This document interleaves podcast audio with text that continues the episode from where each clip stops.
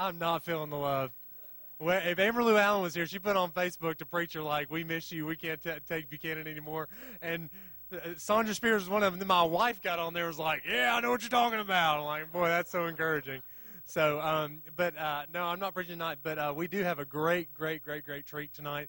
Um, preacher's still, uh, I shouldn't say still in revival. He was up in Athens uh, last week preaching revival, and now he's up in um, Columbus, Ohio, preaching revival. Um, so I think this is the last night, so he'll be returning home tomorrow. But we have the great treat. we have the great treat of having uh, Brother Willis Lee with us tonight. Um, he's been in our church for about three years. It doesn't seem like three years. We were talking about that a little earlier. Uh, it doesn't seem like three years to me. I know probably y'all think it's been like forever. Um, but uh, they're they're just part of us as just anybody else. So uh, let's uh, welcome them just like how we know how. Okay. All right. Man, good to be here. It's a cow cell on a cold morning. Thanks for that warm hand. Man, that's great. And uh, good to be here tonight. And um, I know a lot of you by faces, and I have to say I don't know all of you by names. And in a church like this, you won't know everybody by name. By the time you get everybody's name you think, then somebody new comes in. That's what a church is all about, isn't it? Seeing new people come in. But uh, we, uh, as as Brother Buchanan said, about three years ago, almost three years ago, this no, November, uh, we found uh, ourselves in a very difficult situation. I was associate pastor in a church for 21 years in Fultondale. That's where we live, and um, and we just found ourselves in between churches. You know, it was time for us to leave, and we left, and we began to look for a good uh, church in our area and I tell you, uh, that's quite a challenge to try to find a good church these days. With every church on the uh, church on every corner, just about, you would think that you could find good churches everywhere, but we we didn't find any. And I remember one Sunday morning, I said, you know what? A long time ago, about ten years ago, we went to this little church up in Cullman to a revival meeting. There's you know, a little church on Highway 157, and the, the auditorium or the church sanctuary there seats about a hundred. But uh, and we we I, I, attended a revival meeting. I said, well, let's just go up there. We'll we'll uh, we'll never we'll never go to church up there, but let's just let's we've been trying here. Let's just give it a shot. And we drove up to Cullman, and when we no kidding, I mean the devil fought us all the way we took exit 310, was getting off, getting ready to make that left-hand turn. And all the way, my wife, her, her, she, something happened that day. I'm not sure it was a tooth or eye or something, something in her eye, and it got so bad. She said, "I don't think I, I can make it." So we ended up going to the CVS Baptist Church that day. So, and we had to go to CVS and try to get some medication. And uh, so we turned back around, drove 44 miles back home and the next Sunday we said, well, let's try it again. And we tried it again. And uh, the folks here didn't know that they were, there was uh, somebody from Fultondale that had a broken heart. But we walked in that door back there, and the first person we met was Johnny Lawrence. And at that time, he was over the care ministry.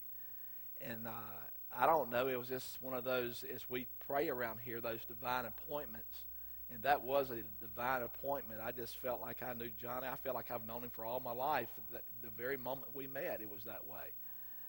And we came here, and people just loved on us and cared for us. And those that uh, that know me here tonight know that I went through a um, difficult time after we came, here. Uh, I um, was diagnosed with a with a, uh, something. Uh, it's called myasthenia gravis that basically, if you encourage your heart, that means grave muscle disease. Uh, my eyes started drooping. I used to have to take my fists and make myself chew. I mean, it was really, really bad. I didn't know what it was. Double vision. I look out and everything was, I was cross-sighted. And uh, so, I, long story short, I had a surgery, and during the surgery, um, there was something that happened, and I lost my voice. And for ten months, I couldn't, I could barely talk. I would, I'd, I would sound like an old rough pirate on a ship. In fact, Johnny, he'd come out every Sunday. Every Sunday, I wish he was here. Man, I would, I would, I would embarrass him or something. But every Sunday, he'd, he'd see me and he'd go, "Arr," you know. I said, "You wait, I get my voice back."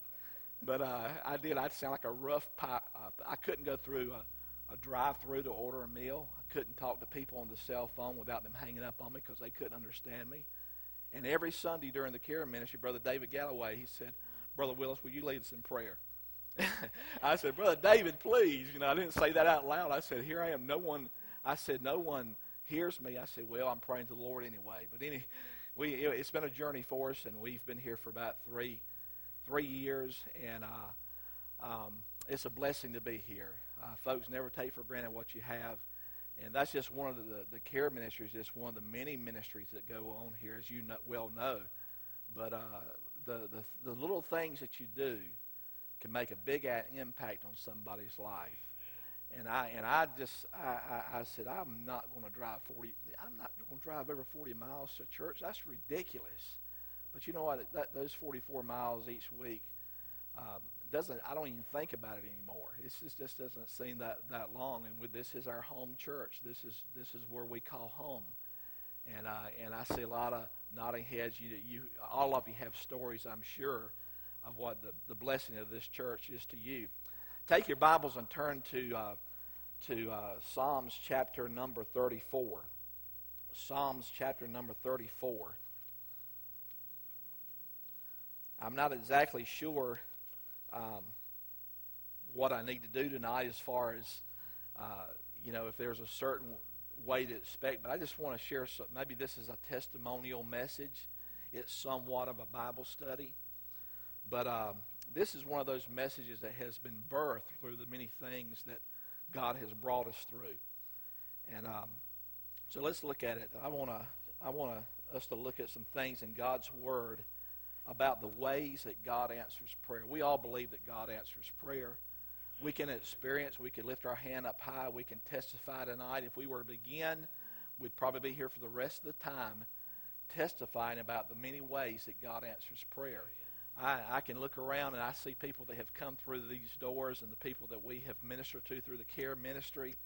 And, and it's, it's amazing how you hear about the prayer that goes on for, for folks. And then to see them uh, receive the Lord or have a need met in their life. So we believe that God answers prayer. But there are different ways that God answers prayer. And the and the lesson, I guess, if you were to go away from a, a lesson, go away with a lesson tonight, it would be this: that Father knows best. You know, the old TV series. I'm giving out my age now. You know, some of you don't remember that TV show, but there was an old TV show called Father Knows Best. It was about an ideal American family, and the title of that show was Father Knows Best.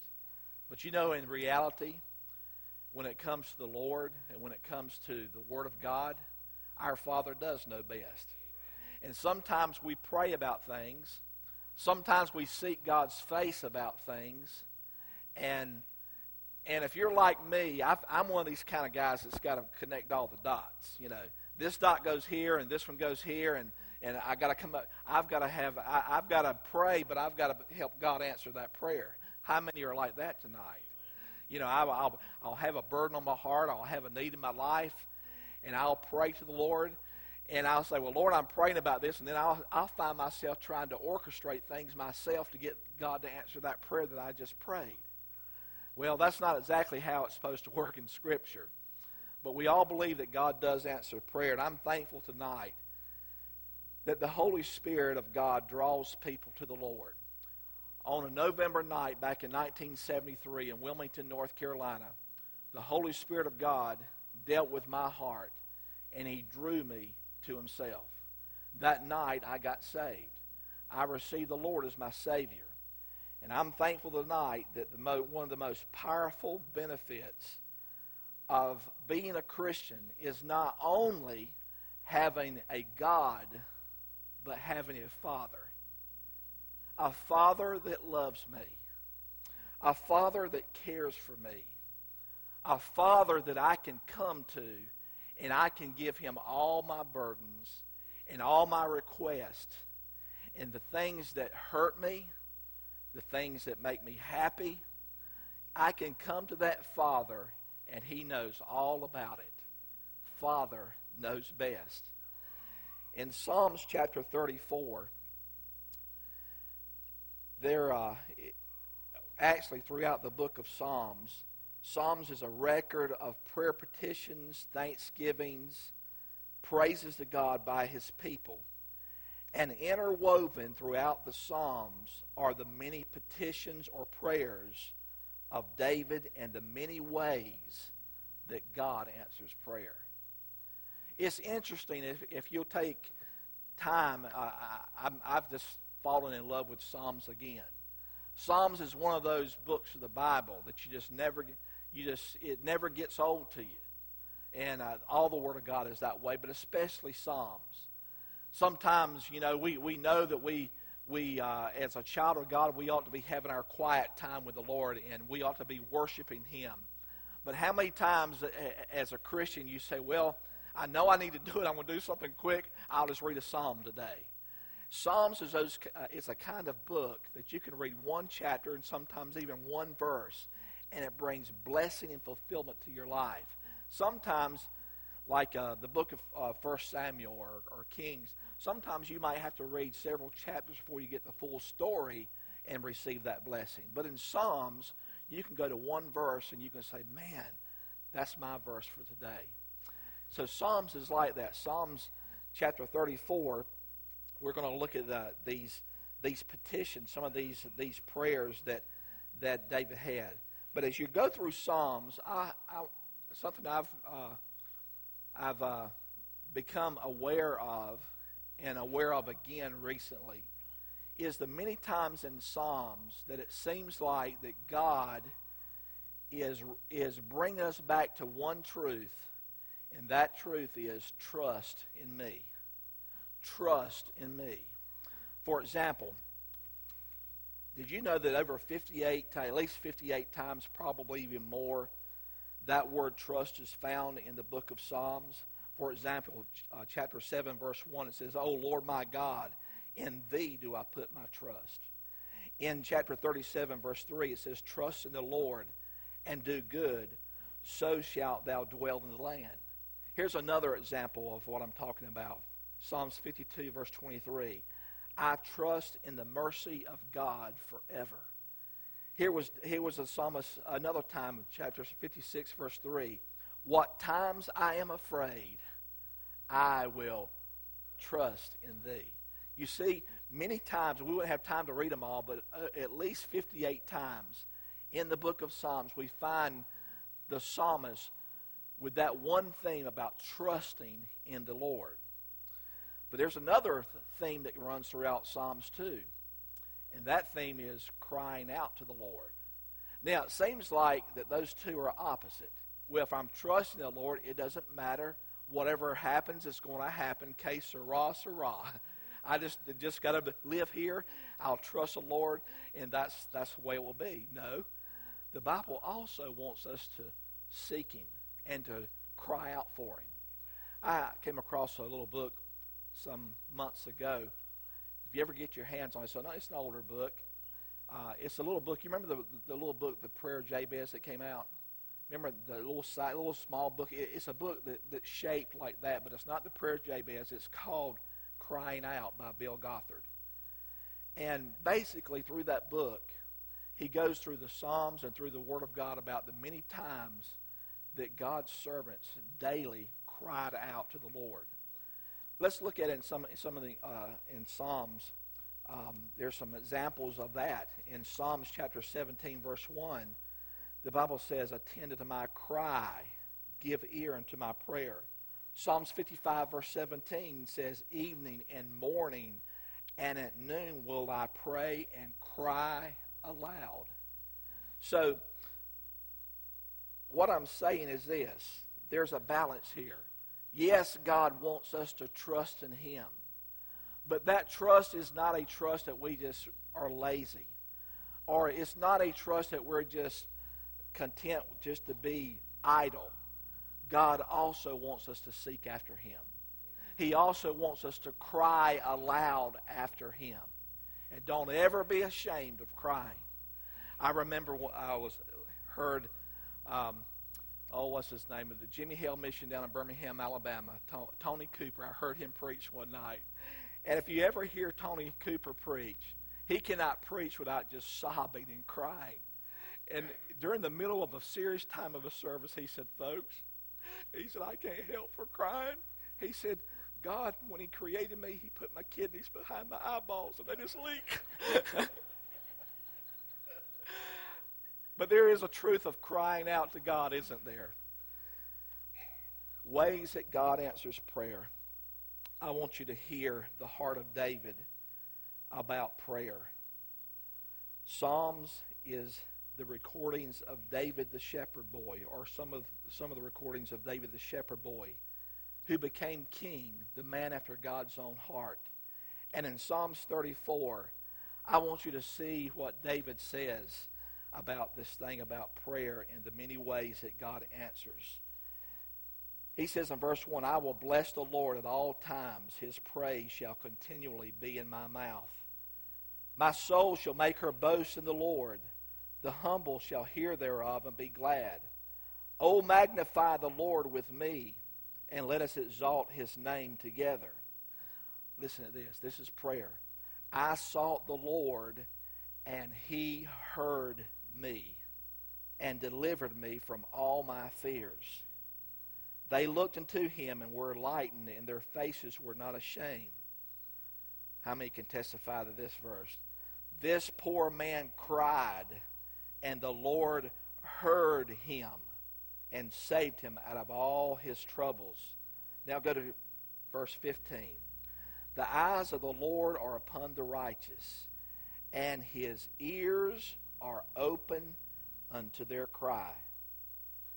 The face of the Lord is against them that do evil, to cut off the remembrance of them from the earth. Verse 17 The righteous cry, and the Lord heareth and delivereth them out of all their troubles. Do you hear the heart of David?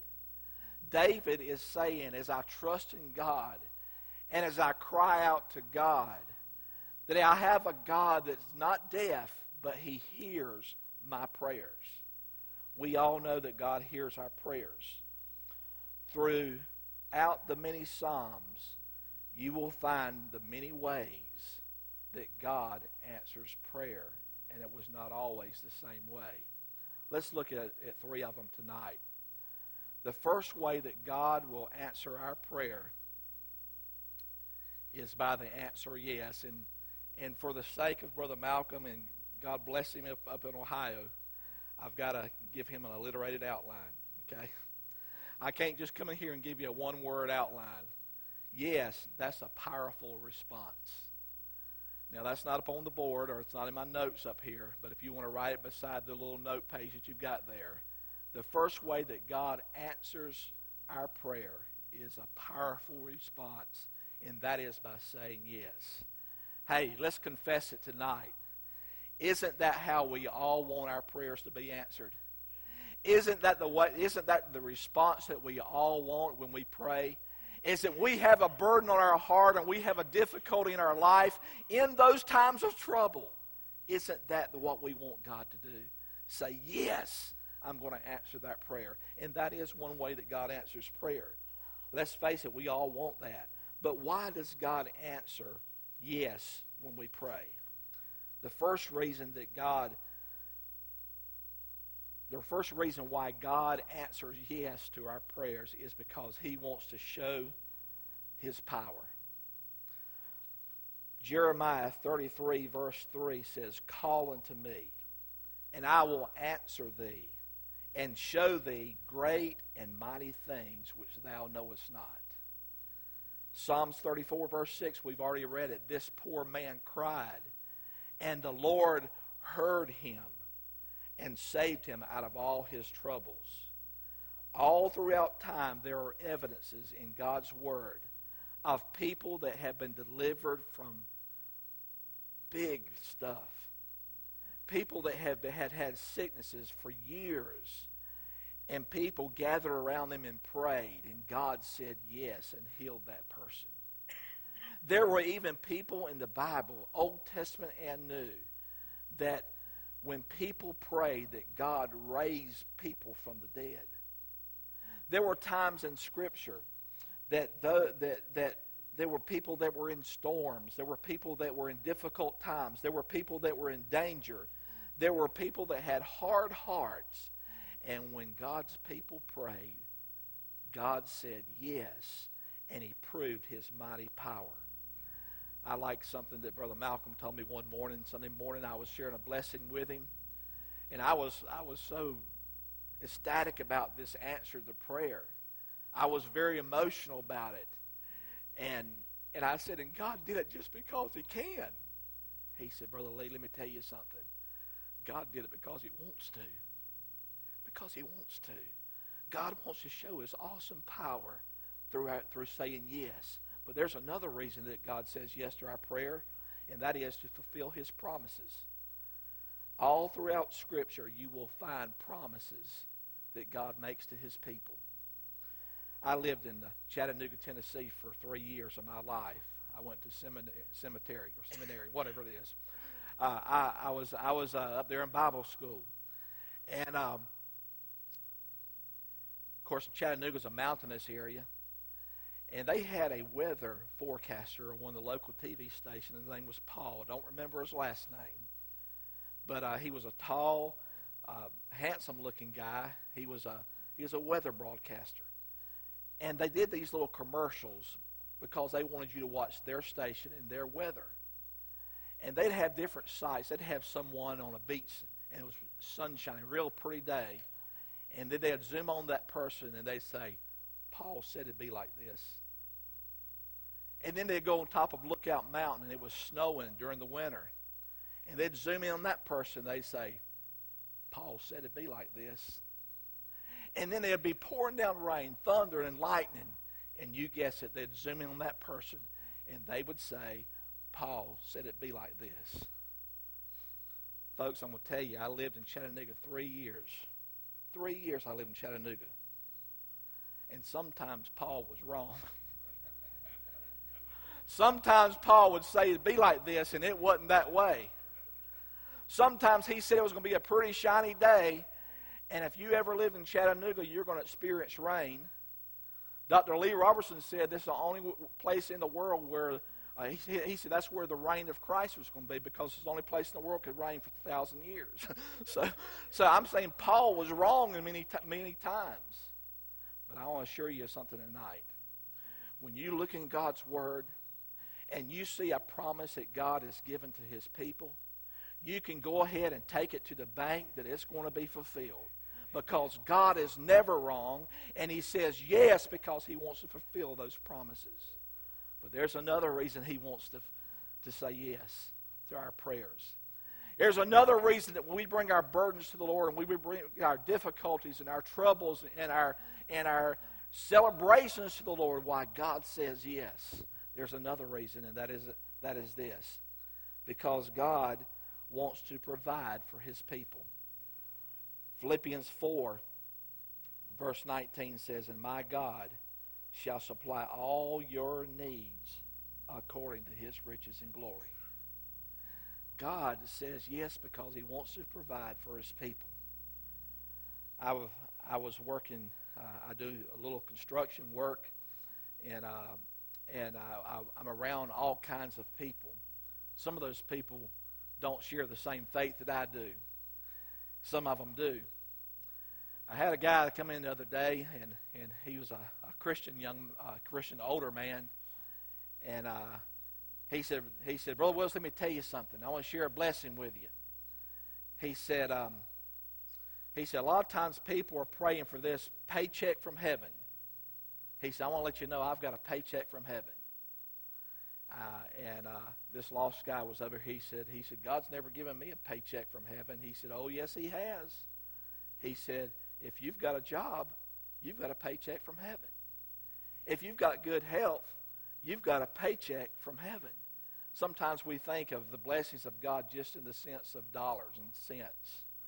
But if we've got blessings of life, we've got a desire in our heart to even be here tonight, that's a paycheck from heaven. Now, don't get me wrong, God does provide in miraculous ways. Uh, I was telling him, I said, listen, brother, he said, I, I, I agree what you're saying. I said, I said, but I, I said, but and God is able to do those other things. There was a There's some guy in North Carolina, I don't even know who he is, but for the past two uh, seasons, seasons around Christmas time, he'd send me these sizable checks, one for $1,000, one for $1,100.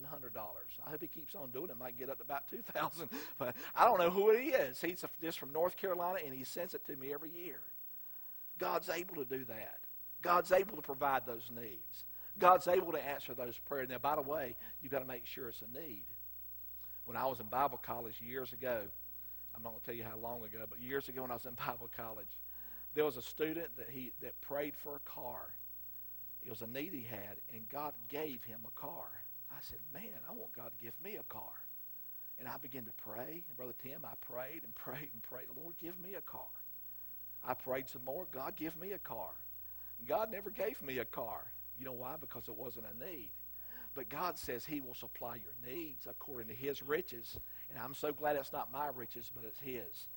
He loves to say yes to provide for His people. I could go on and on, and so could you, of the many ways that God has answered prayer. Let me share with you something that's very special to me, though.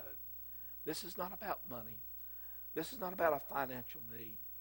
But it was during that same time that I came to Temple Baptist Church. If you just knew me then and how discouraged this, this preacher was, if you just knew me then how, how I felt like I was just all alone and no one cared. I remember going over to a young couple's house in Springville, Alabama. They asked me to come over to their house. Their, their house parents at the Big Oak Ranch, John Croyle's Big Oak Ranch, a good friend of mine we were having dinner with them, and then the gentleman said, Listen, I want you to come down to the living room. We went down to the living room and sat. And I could tell that he was very serious about what he was about to say. He had a little envelope with a financial gift in it, and he said, he said, Brother Wilson, he's like 28 years old. 28 years old. He's not, he's not, uh, not, not a prophet. He's not, he's not a, a, a, a long time follower of Christ as far as being age wise. But he uh, he sat on in his living room sofa and he said he said, Brother Willis, he said, God's put you on my heart. God's put you and your wife, Miss Donna, on, on on my heart and my wife's heart. He said to the point the other night I was laying in bed and I couldn't go to sleep. I just laid there crying and praying for y'all. He said, I prayed and I prayed and I prayed he said, I didn't want to make a, I didn't want to get up and I didn't want to make a disturbance because I wake up my wife from sleeping. Well, about 3 o'clock, I realized that she was awake too. And she was praying for y'all. So when we realized that, we both got up and went downstairs and we knelt back down by the sofa. And we began to pray for y'all. And he said this. He said, Brother Willis, he said, I'm not a great Christian. And I certainly haven't been saved as long as you have. He said, but when we knelt down and prayed for y'all by that sofa, when we finally got through praying and we got up off our knees and looked out our window, we saw the sun rising. Well, Willis, I prayed all night for you. You talking about something that will encourage your heart? You talking about something you say, hey, listen, I can go another mile further? You're talking about saying, dear God, you've met this need. You've answered my prayer, and you did it by saying yes. That did it for me that, during that time in my life. Man, God wants to provide for our needs, doesn't he? And he does that by saying yes to our prayers. But I must say this there's another way that God answers prayer that's just as important. Sometimes God says no. I hate to be the bearer of bad news. And by the way, if you'll listen to me, it's not bad news. But sometimes God says no. And for the sake of the outline, this is the professed refu- refusal. The professed refusal. Psalms 35, just one chapter over. We won't take time to read the, the entire chapter, but let me read two or three verses because the entire chapter is David and I want you to hear his heart. I want you to sense what he's, what he's going through. Here's David saying, Plead my cause, O Lord, with them that strive with me. Fight against them that fight against me. Take hold of shield and buckler, and stand up for mine help. Draw out also the spear, and stop the way against them that persecute me. All throughout Psalms 35, you will find the David, the man after God's own heart, pleading with God. And there's no evidence in chapter number 35 that God ever said yes. There's no, there's no, it, it appears to be, it appears that David was pouring out his heart to God about some things that concerned him. But instead of God saying yes, he said no. Now, listen to me very carefully. If you, over in Second Corinthians, if you want to turn there, you can, but if not, just listen to it as I read it. Second Corinthians, the Apostle Paul also went through the same thing. Chapter 12, verses 7 through 10, it says, And lest I should be exalted above measure through the abundance of the revelations, this is Paul speaking, there was given to me a thorn in the flesh, the messenger of Satan, to buffet me. And that word buffet means to beat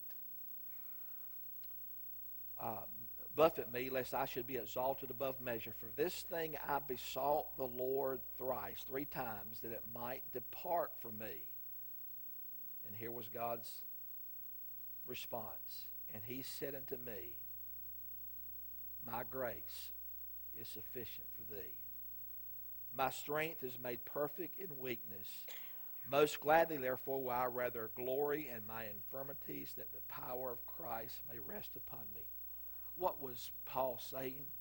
Paul was saying, I had this, this burden, this thorn in the flesh, this thing that just got under my craw, this thing that, that bothered me, this thing that, that he even said the messenger of Satan buffeted him. He beat him down. He just beat him. And, and he was, I don't know, some people have their ideas about what it was about. I'm not going to speculate. But I do know that there was something going on in Paul's life that was so burdensome to him that he came to God. And it wasn't just a now lay me down and sleep prayer. It wasn't something just in passing. But I believe that the Apostle Paul agonized and agonized and prayed and besought the Lord on three different occasions. He said he did that. But instead of God saying yes, he said, My grace is sufficient for thee. Then why in the world would a holy, loving God sometimes answer our prayers by, say, by saying no? Why would someone that loves me so so richly, why would someone that knows knows everything about me, why would he why would he do that? Well, there's some good reasons for it. The first reason is this. The first reason that God says no sometimes to our prayers is because he wants to extend his protection.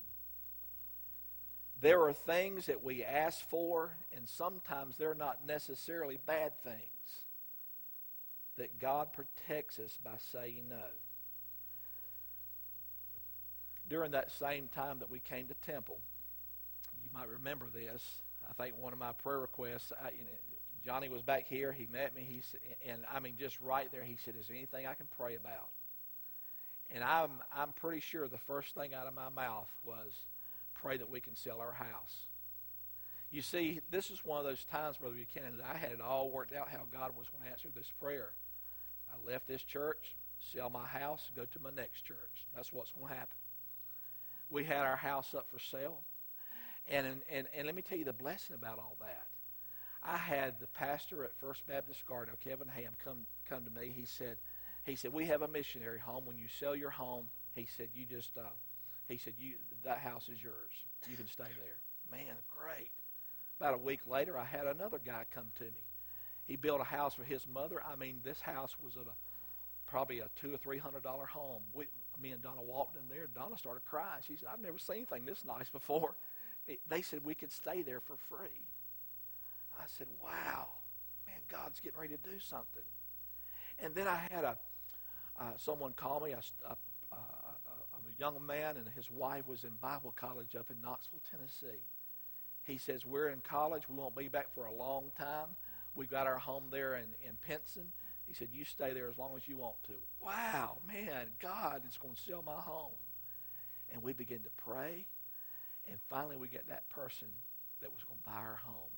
Man, this was it. had had the contract.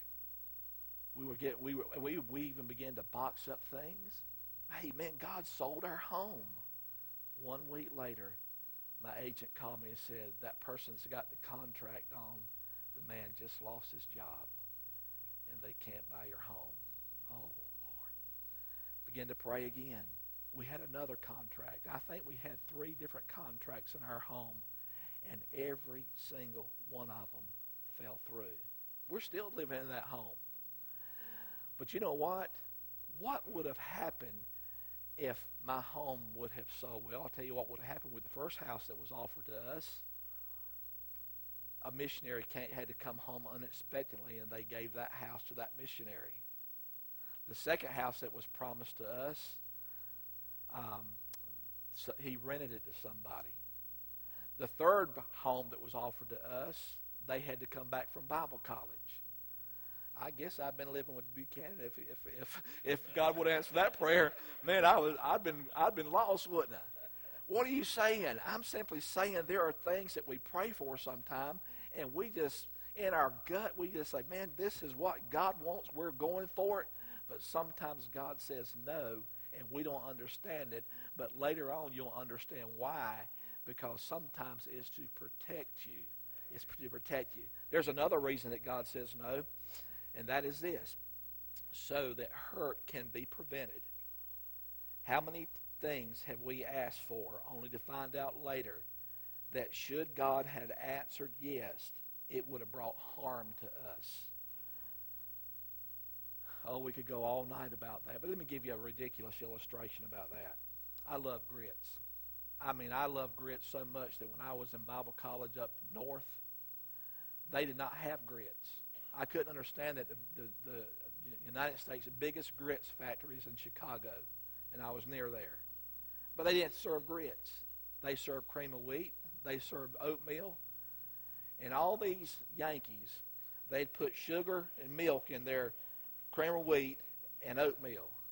And I'd sit there, I'd just shake my head, said, son, y'all ain't lived yet until you had some grits. I'd go in there and I, I'd, I'd walk down the hall of that Northern College and all these Yankees. I, I'd say, hey, they said, what you want? I mean, they it was different up there. They, they did things different.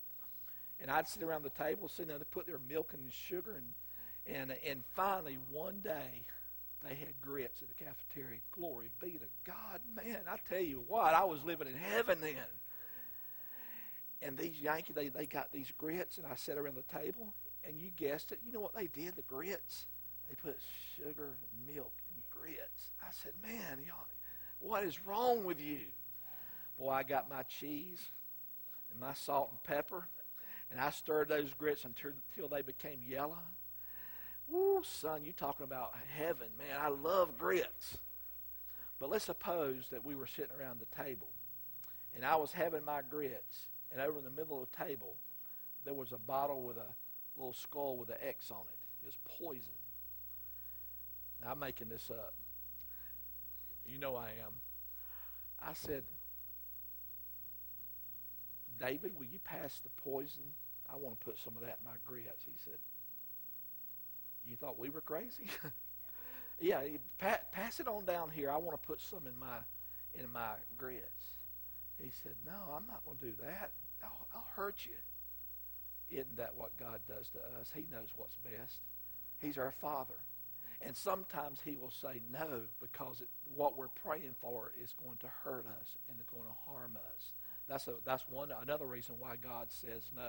There's another reason that God says no, and that is this so that a greater wisdom can be presented. So that a greater wisdom can be, be presented. Your Heavenly Father's love is undescribable.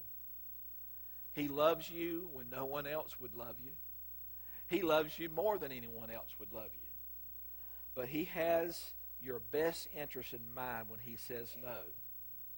And you can mark it, mark it down, and you can be rest assured that those times in your life when God says no, there's something that He wants you to learn. There's something He's trying to teach you.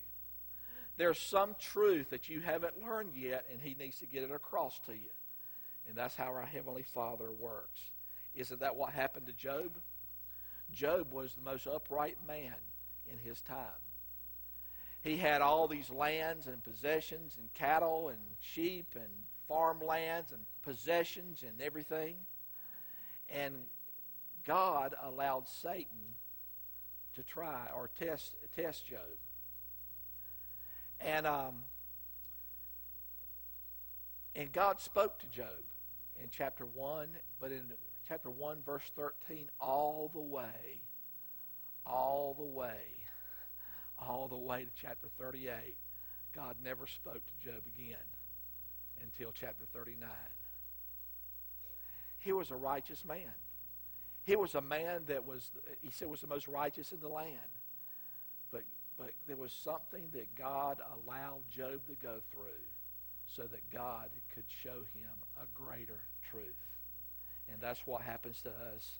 I won't take time to elaborate on that right now. We're, well, we're, we're doing fine with time.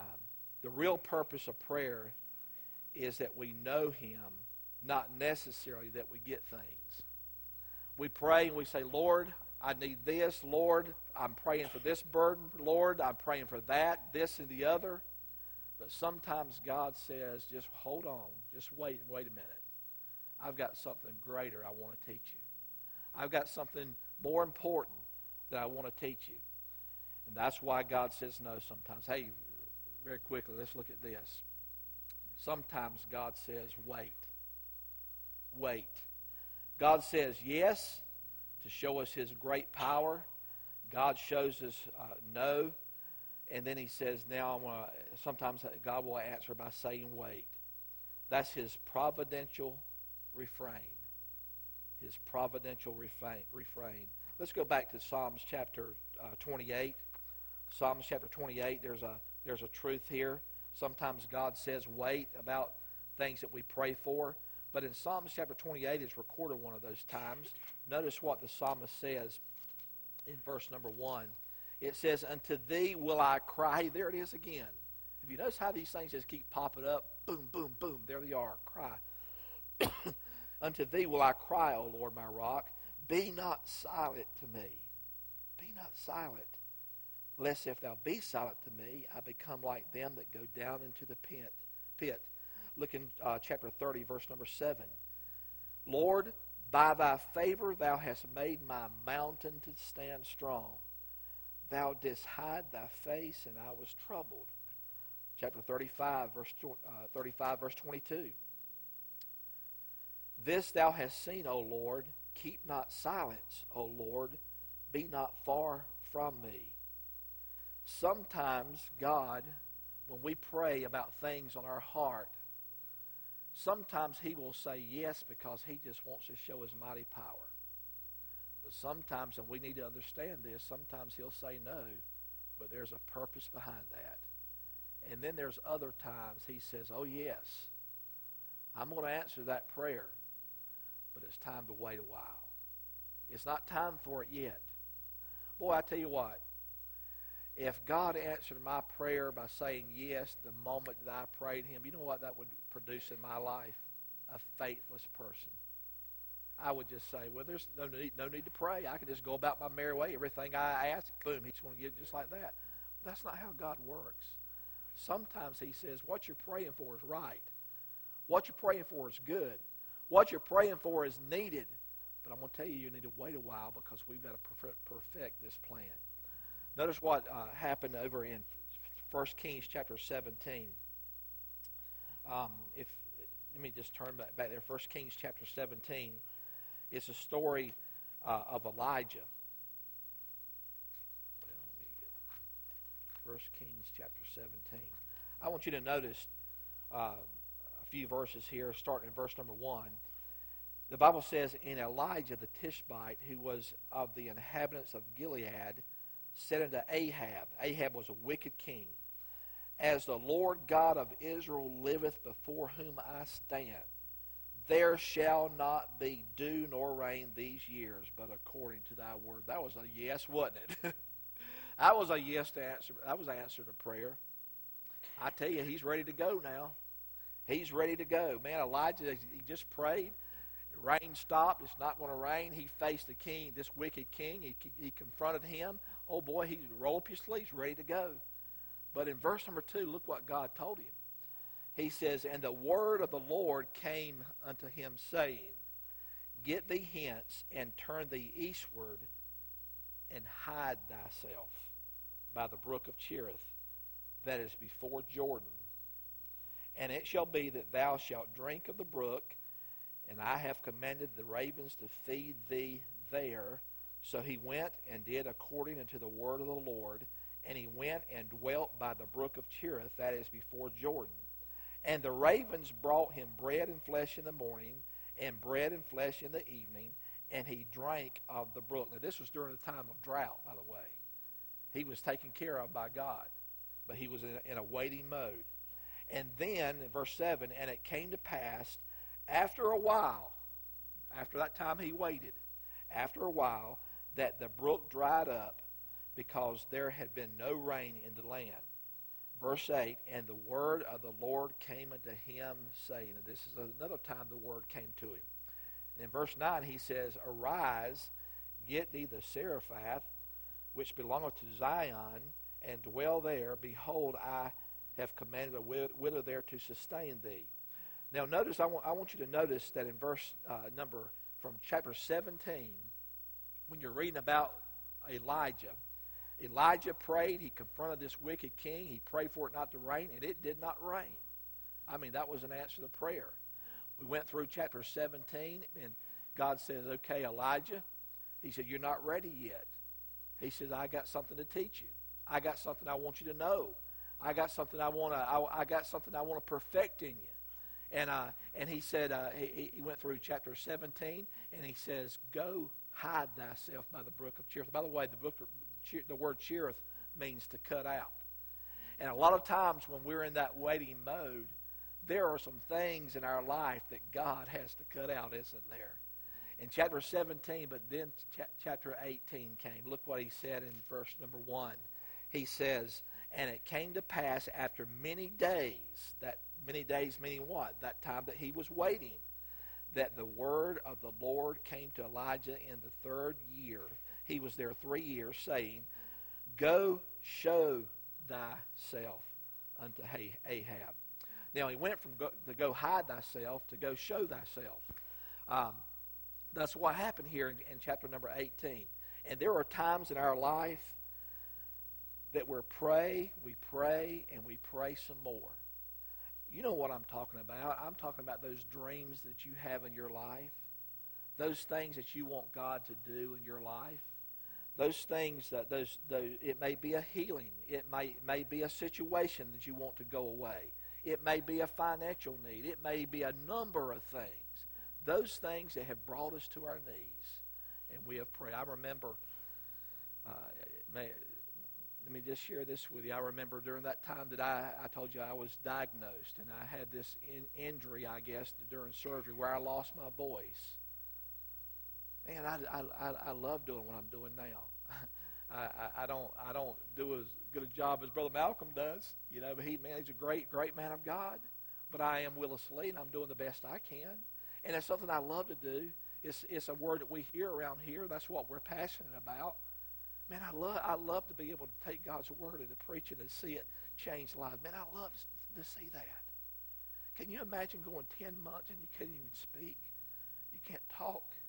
People can't understand you. And you say, God, why is this happening? Lord, Lord, Lord, this is something I love to do. And the thing that I have to have to do it, Lord, it seems like you've taken away from me.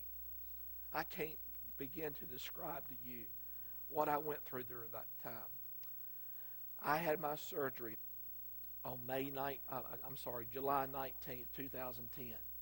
When I came out of surgery and I realized that my voice did not come back, my doctor told me that said, "Well, these things happen, and normally about normally you'll get your voice within six months." So I said, "Well, that's big encouragement." I counted the first month, uh, August 19th, my voice was still gone. September 19th, my voice was not back yet. October 19th, three months, and every it seemed like every month that ticked away, it seemed like the more discouraged I'd become on that 19th. I began to, we were praying, we were seeking the Lord. We said, Lord, please bring my voice back. They, they told me that the reason it, it, it takes that long is because of some type of healing process with your vocal cords. What happened to me is one of my vocal cords wasn't working. They wasn't. It just it was just paralyzed. And I and I just had this old raspy, undesirable voice, and I couldn't do what I love to do. Now I love coming to here to worship and to hear the Word of God preached, and, and I love the fellowship, and I love going to life group, and I love all the things of the church here.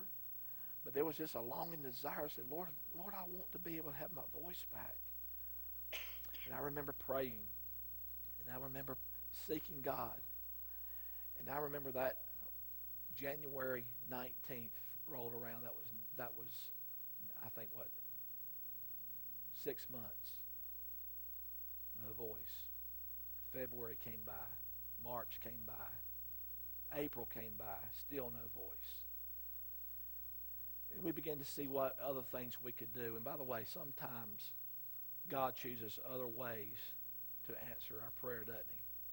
Sometimes it's not by direct touch. Sometimes he gives us good doctors, doesn't he? And by the way, if it's not by direct touch, and if it's not by good doctors, you can praise your God above that one day when we get to heaven, you'll receive your healing.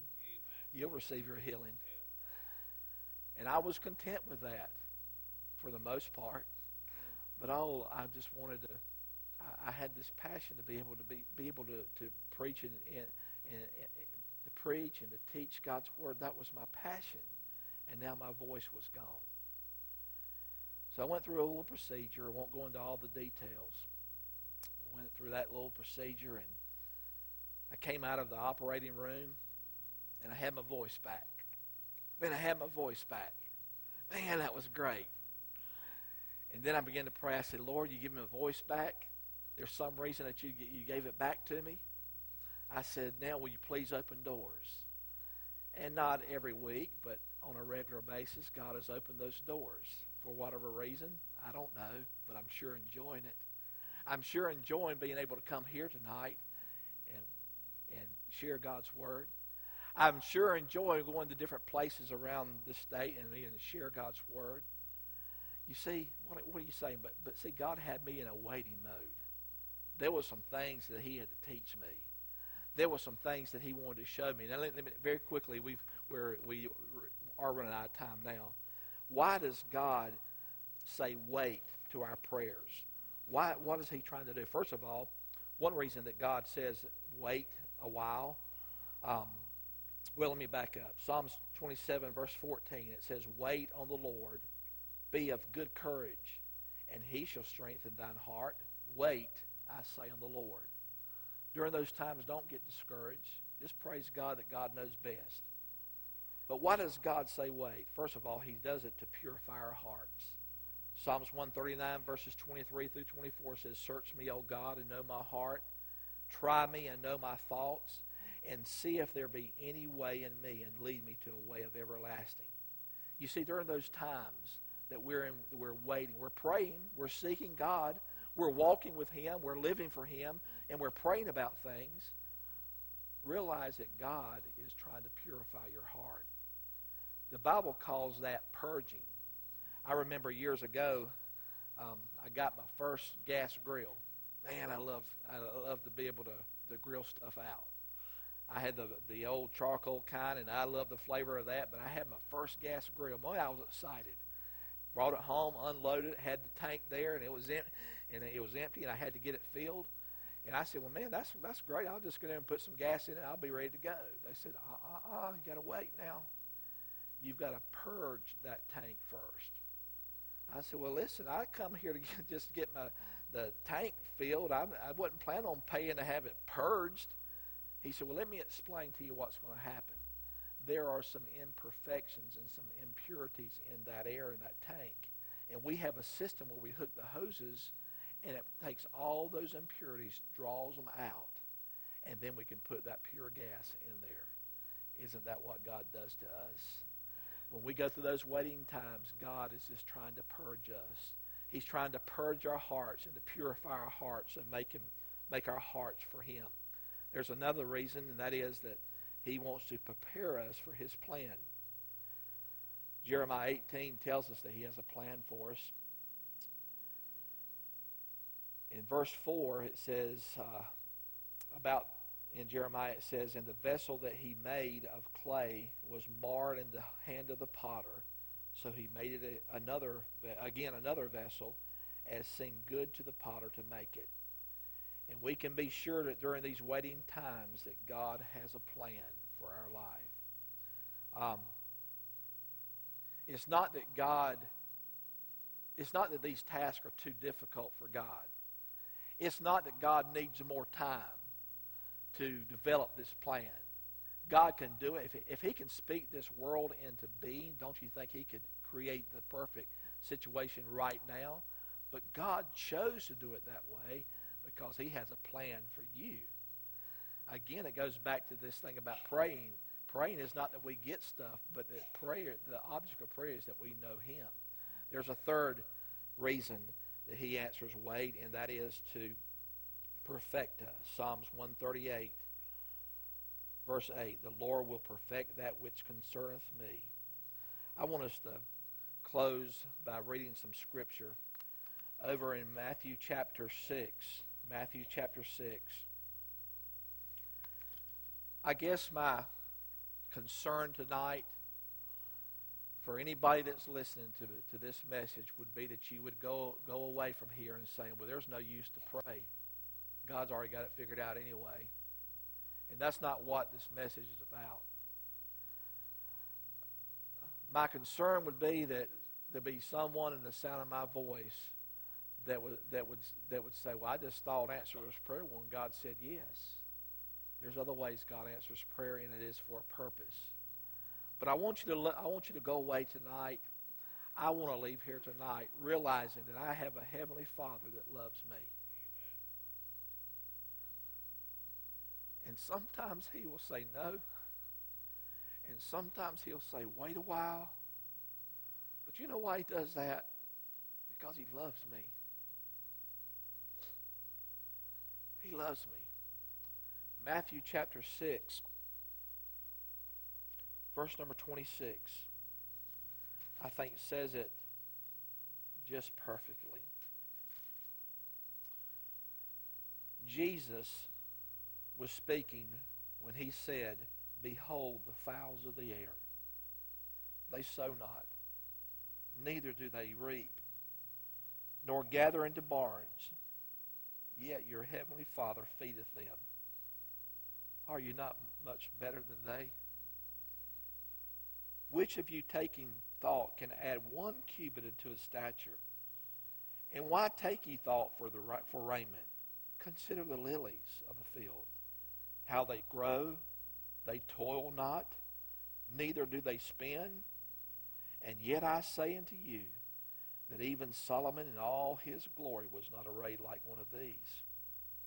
Wherefore, if God so clothe the grass of the field, which today is, and tomorrow is cast into the oven, shall he not much more clothe you, O you of little faith? God loves you. God loves me. And sometimes we pray for things and we don't understand, Lord, I've been praying for this thing for so long, and I don't understand why I haven't got the answer. Maybe you have got the answer. Maybe it's time just to accept what God has sent your way and say, Lord, not my will, but thine be done.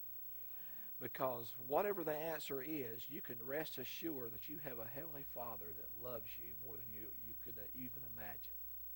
Let's pray. Lord Jesus, thank you for this time we've had together tonight.